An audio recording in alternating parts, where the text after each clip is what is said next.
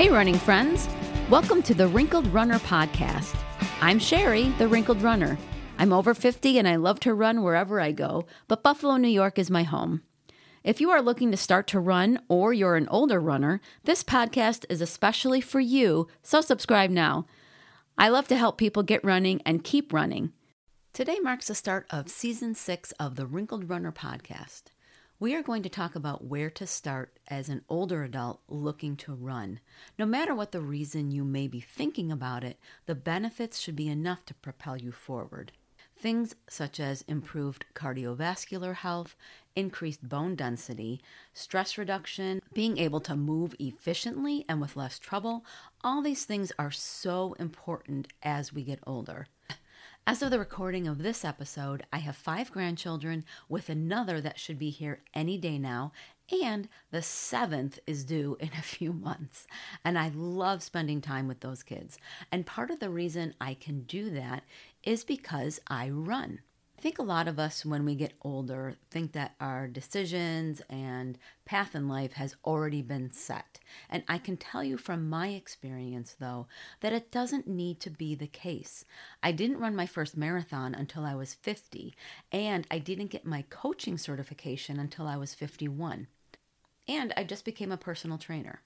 If any of you happen to have known me when I was in high school, you probably can't believe your ears because I hated the outdoors. I hated gym class. Uh, that was about the worst thing imaginable, besides math. And I avoided anything competitive without fail. I mean, that was just how I was and I've said this before, but when I broke my arm, uh, when I was, I think, in ninth grade, it was ninth or 10th grade, um, I was actually excited because I was going to miss six weeks of gym class. Uh, so, you know, you can, you can change how you are. I also see a lot of younger adults who ran in high school or college and they stop doing it once they leave. So, in some ways, starting out as an older adult, it seems to be kind of like lucky you're discovering something that you may have more time for now as well uh, than you did when you just started, quote unquote, as they call it, adulting these days. Of course, when we start anything new, there can be intimidation or doubts that creep in and stop us from starting, especially with something like running, where we may be outside in public and having to navigate, you know, running clothes and you know, things that have spandex in them and seeing younger bodies just kind of glide past, it can hold us back and we don't even start. I can assure you, though, that most people aren't watching you or critiquing you. In fact, most runners and even bystanders are going to cheer you on because, you know, we're older. We're not supposed to be out there. So going out for a run is, in and of itself, pretty impressive, I think, for most people. So embrace that decision to start to run and go ahead and take the steps necessary to do it. So, first thing I would tell you make sure you're consulting with a healthcare professional before starting any kind of exercise program. I know that we hear that a thousand times a day, but it's actually very important. Your doctor will be able to assess any health issues that you have and tell you the best way to go about becoming more active. If you're going from total inactivity to wanting to run, I would recommend a walk to run program. Last season, I did 10 weeks devoted to this, and I took each week over 10 weeks, and we did the RRCA walk to run program where you start running for a very short length of time and then you have a longer time walking. And over the 10 weeks, you eventually get to 30 minutes of straight running. And that is I think, the best way to start to run. It helps with your motivation, it helps things not feel so hard in the beginning, uh, and also it helps keep you from injury. Now, I also recommend before you even start that program, though, that you're able to walk for 30 minutes before you start thinking about running. So, if that's a step that you need to take, that can be your first uh, kind of out the door experience is starting to be able to walk for 30 minutes.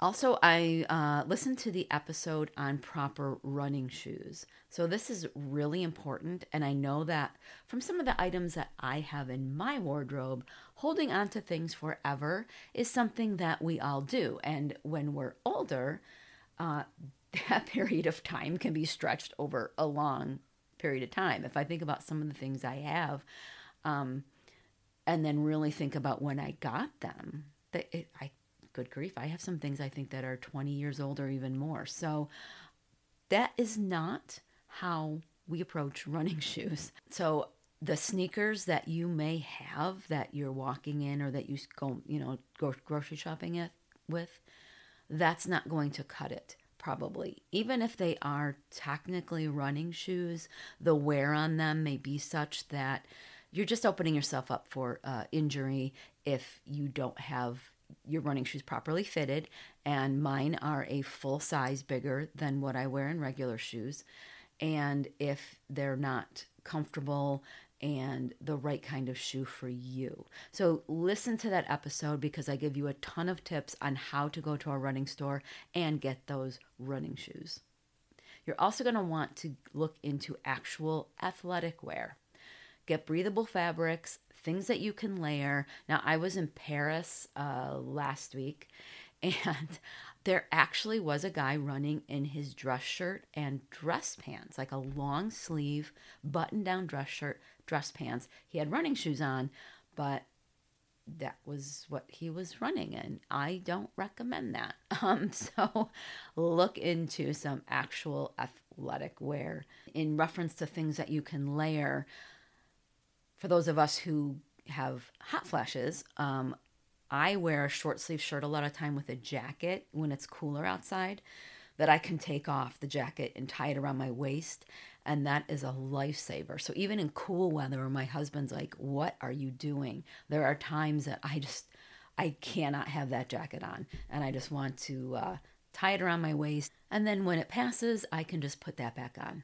So, hats are also a good way to keep the sun off your head, the hair out of your eyes, or if it's windy out and cold, it keeps those ears nice and warm. There's something about running in the cold that can kind of I don't know. I always describe it as like your earwax is freezing inside. Um, but that can be a lifesaver to to have that hat on. So if you live in a colder climate like I do, having winter running gear is also essential. And I'm going to link you in the show notes to everything that I'm discussing here that may have some expanded information on it because this episode is kind of just giving you a, a, a, framework and a structure if you're thinking about going for a run. And I want to encourage you to do that. But I'm not really getting into specifics of how exactly to do that. The resources in the show notes will take you to those places. So, our rest and recovery may look a little different than the younger runners when we do start to run. You may find that you need more days off or more easy days fatigue, little niggles, not sleeping. Those are all things that happen when we overtrain. So don't ignore signals that you might need an extra rest day. This is important if you are taking um, a plan from off the internet and it tells you to do certain things even even a walk run program that i recommend it may take you longer than 10 weeks to get through the whole program because we may need extra days of rest and recovery. So you have to listen to your body and you have to understand you know a little niggle can turn into an injury which can turn into then not running. And so make sure you're keeping an eye on that. Don't blindly just follow something and think you have to get out there and do that every single day without fail. Keep your doctor in the loop about how you're feeling so that, you know, you can be referred to a physical therapist if needed. There are sports therapists as well. Uh, you may have some joint discomfort, balance issues, or anything else that may come up. And having your doctor in the loop and keeping being mindful about those things is going to help you to get over those things faster than if you injure yourself. And now we're going to have a word from our sponsor, the Amino Company. Recovery is a very important part of any training or exercise program. Recovery allows for improved performance, permits time for our body to heal itself in preparation for the next training load, and decreases the risk of potential injury. It's important to take the proper nutrition after exercise to facilitate muscle repair and reduce soreness. The good news is that essential amino acids have been clinically proven to accelerate muscle repair and growth faster than any protein source, so you can recover faster and stronger. I'm glad I discovered Heal by the Amino Company, which is a 100% science backed formula and was originally formulated for astronauts to maintain muscle mass in space. Taking Heal after my training has allowed me to decrease my recovery time and cuts down on the soreness in my body. This patented science based amino acid blend is designed to replenish your sore muscles after tough workouts. Heal is great for post workout nutrition and has been scientifically proven to be three times more efficient at triggering muscle growth and repair than any other protein source. You can check out their science by visiting aminoacid.com slash WR30. I love that it's backed by real science. It was created by former Harvard professor and world renowned clinical researcher Dr. Robert Wolfe. As a competitive athlete, Dr. Wolfe has completed 62 marathons in under 2 hours and 30 minutes, set national age group records, and is still recovering his body with Heal at age 76.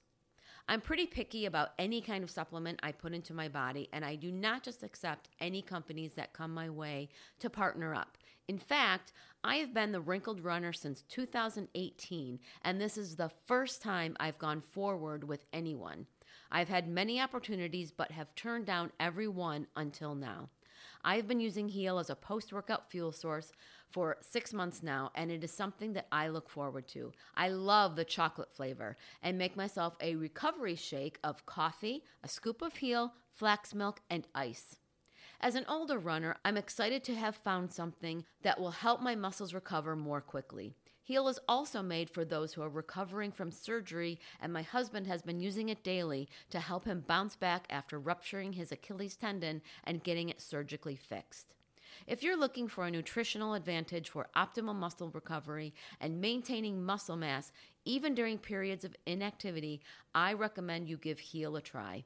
And right now, you can get 30% off by using code WR30 when you visit aminoco.com slash WR30. Head to the link in the show notes and you will also receive a free gift with every new purchase. As a personal trainer who's also a runner, or actually more more accurately i'm a runner who's also a personal trainer i'm a huge advocate for strength and flexibility training for those of us who are older I mean, anyone really, but the older we get, the more stiff that we become. And getting stronger helps us in so many other ways, including making us better runners. But when it comes to keeping us uninjured and finding ways to keep our bones and muscles in efficient working order, getting strength work and flexibility work in is a key. And you can find people who even specialize in training older adults so that you're doing everything in a safe and comfortable manner.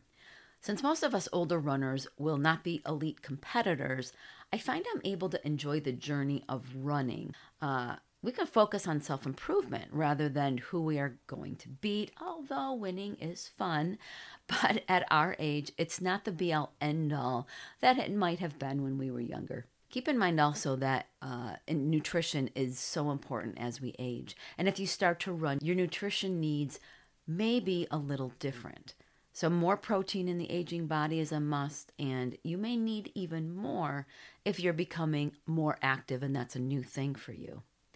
Getting good sleep is also a big deal, and I know it's annoying to be told that all the time. Believe me, because it's not like I'm staying up to watch Netflix and just not going to bed. Insomnia, for those of us who are premenopausal or in menopause, is a huge issue. And there are some nights that I, you know, I'm barely getting in four hours, much less anything close to eight. Um, I don't even try to get eight. I find that six is good for me, and maybe I shouldn't be saying that because eight is the recommended. Um, but I mean, eight, good grief, that would, I can't remember the last time I got eight. Now, my husband still sleeps like the dead, so maybe it's not an issue for you. But if you're having trouble sleeping, talk to your doctor. And I'm also going to link you to a YouTube video that I did on things that I do to try to get in a few hours more because sleep is so important. Um, so we should try to do what we can to get even a little bit more in. So finally, talk to a coach Even if you're a very beginner, you can have a custom plan just for you that treats you like the individual that you are. There may be one in your area uh, that can, you can meet in person, or there are virtual ones as well that will meet with you over the internet and develop a training program. Please refer to the resources in the show notes if you want some specific ways to start running. The more actively that you look into it, the closer that you're going to come to take that first step out the door. And as a 55 year old who loves to run and goes out there all the time, I can assure you that it is a wonderful experience and you will only be the better for it. Next week, I'll be talking to you about air quality and running. Weird topic, but here in Buffalo, we are experiencing something I never remember having to deal with, and that is the smoke from the Canadian wildfires. So, I'm going to tell you when it's recommended that you take that workout indoors and when it's okay to run outside if you live in a place where air quality is an issue. I hope you enjoyed today's episode. If you know another runner who could benefit from today's topic, go ahead and share it. Do you have any running questions? You can ask me. Email me at sherry at wrinkledrunner.com, and if I can't answer your question, I will do the research to find the answer and share it with you. The questions I get from listeners like you help me develop episodes, so please don't be shy.